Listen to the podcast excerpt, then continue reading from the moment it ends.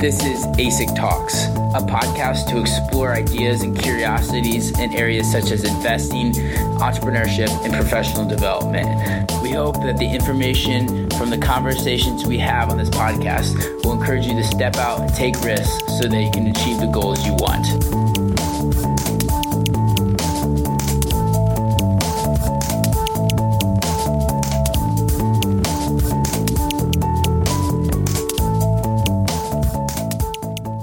Welcome back to our first episode of our leadership series. In this episode, we're going to talk to several local leaders with extensive professional experience from all different industries. Our first question to our guests was about the qualities and skills that they have developed that make them the leaders they are today. They're going to reflect back on their past and share with us some advice on how they got to where they are.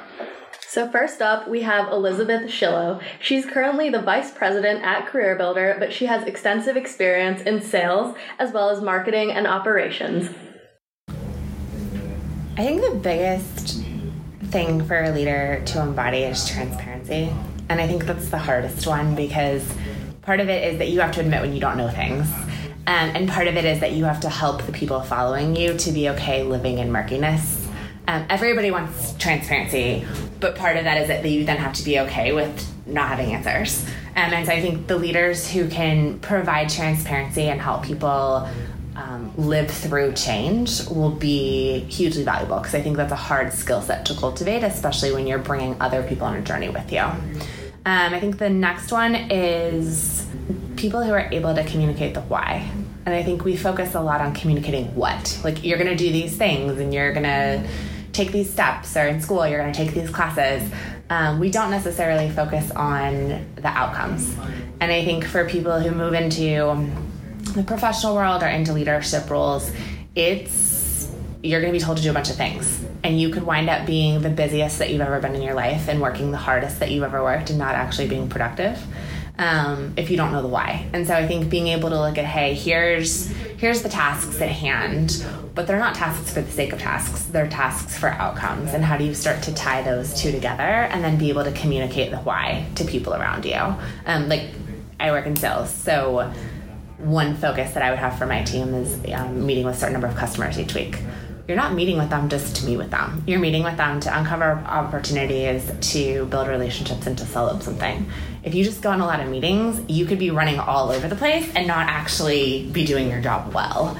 Or you could go on a very clear, focused set of meetings where the customer understands the goal too, and you'd get a lot more out of it on both sides. So transparency, communicating the why. And then I think the third one is financial knowledge. And that is a weird thing to say. But I think that as companies start to scale and move more towards technology, there's a lot of balance of what is a people cost, what is a technology cost, what is a what's the balance between the two. All of us in theory are like, oh, technology is better, you can scale quicker. Which is good until you have a problem and you need to call a person and get it fixed.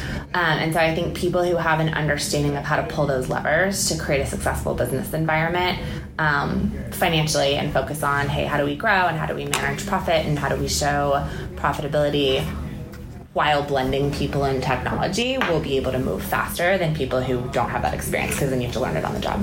Now here's our second guest, Ed Baker, who's an executive and resident at Georgia State University's Robinson College of Business. Let's hear from him on how he reflects on the most important qualities that he finds help drive his success.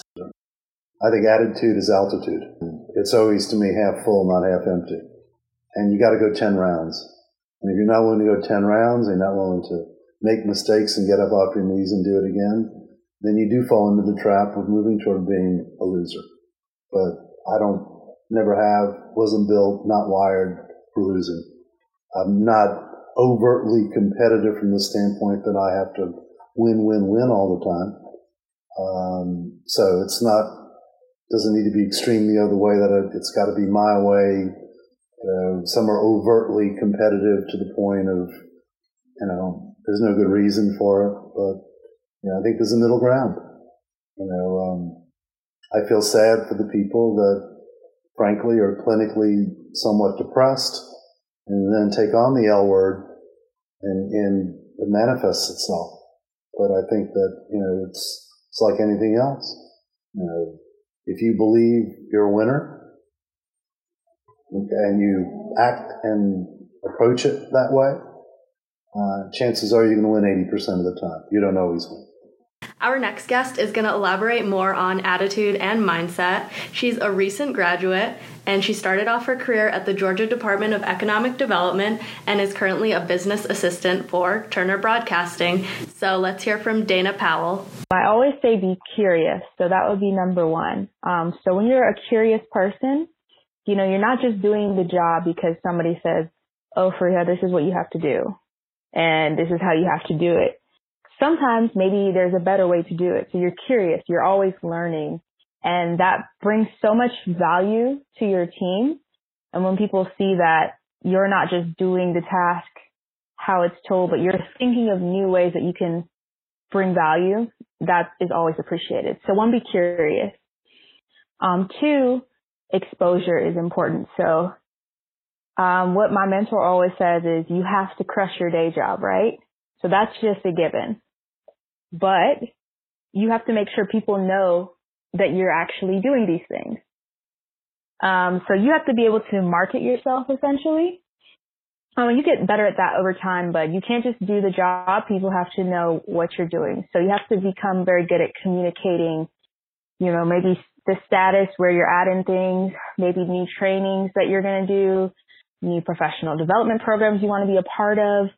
So just somebody can see your growth as you are growing, so they can appreciate it more.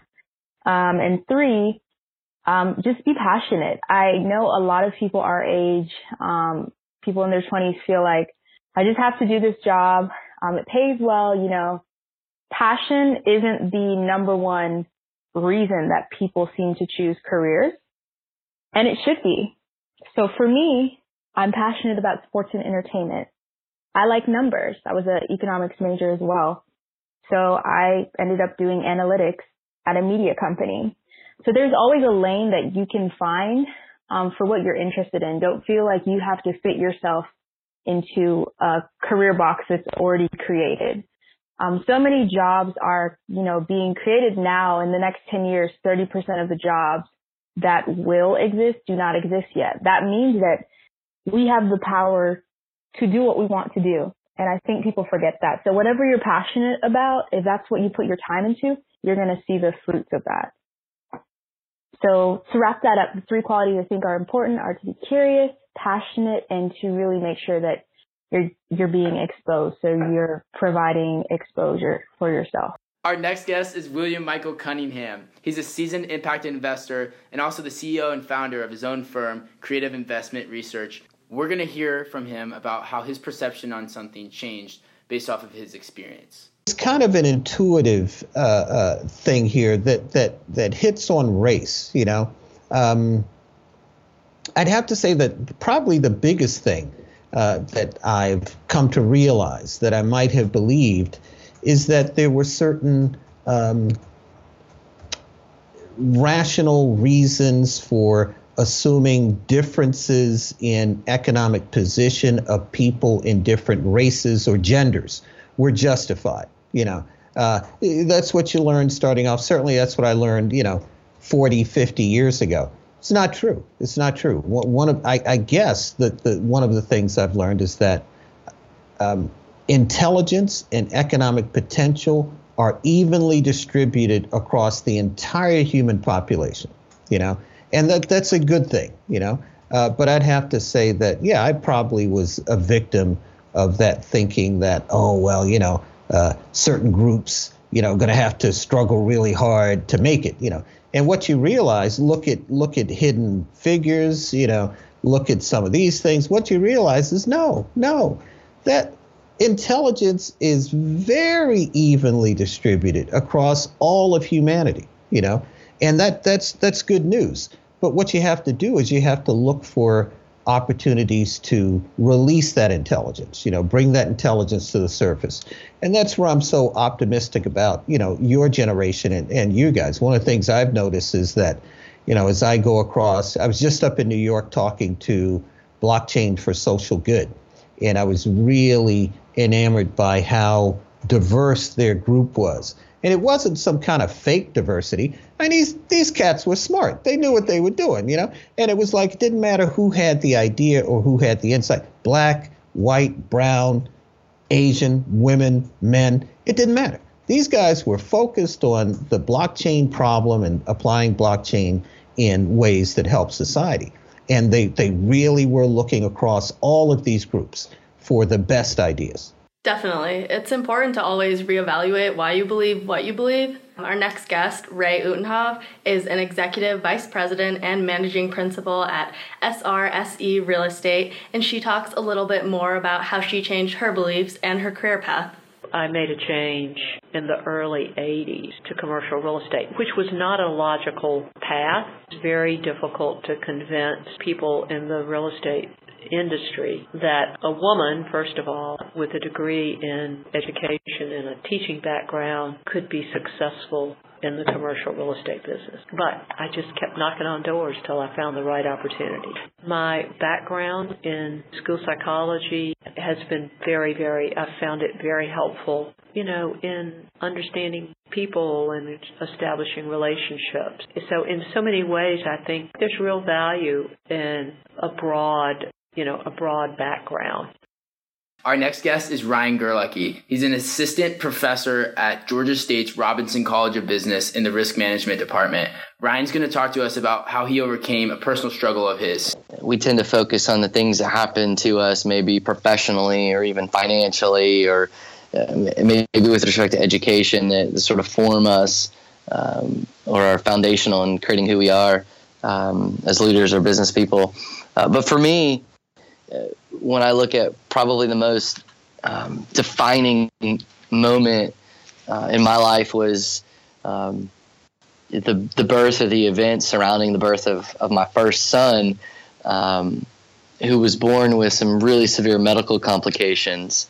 And I point to that as being foundational for me in my past because, and again, this sort of relates back to my work with the Herman Brain Dominance instrument, and the idea that your brain and how you think and process information is typically wired around your late teen years, but major life events can change that. And I believe wholeheartedly that the sort of wiring, if you will, the preferences that I may have had towards certain quadrants were changed around the time that Parker was born. And I went from someone who was much more focused on the facts, the logic, the data, the analysis, quite honestly, the money, the power, the influence, and was put in a situation where no matter how much money or power or influence I had, there was absolutely nothing I was going to be able to do to fix the problem that my son was going to have. And ironically, given all the talks that, you know, the talking that we've been doing about the brain, my son's issues were neurological. He was going to be born with, you know, irreparable and unbelievably severe brain damage. And like I said, there was nothing I could do about that. I wasn't going to be the one operating. It didn't matter, you know, what type of professional I was, how much money I made. It didn't matter how smart I was, what degrees I had, or any success I had or had not realized.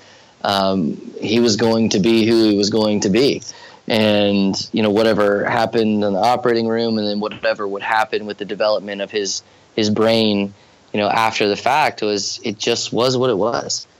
And it really sort of changed my perspective in a big way, and it pushed me down into thinking more about and focusing more on emotion and feeling, interpersonal relationships, creating in me a deeper sense of empathy and the ability to sort of connect with others in a more personal way. But the other thing that it did, because the story is one of honestly, you know, unbelievable, I guess, success, if you will, for my son. That now it's just doing phenomenally well. He's got a lot of behavioral neurological struggles.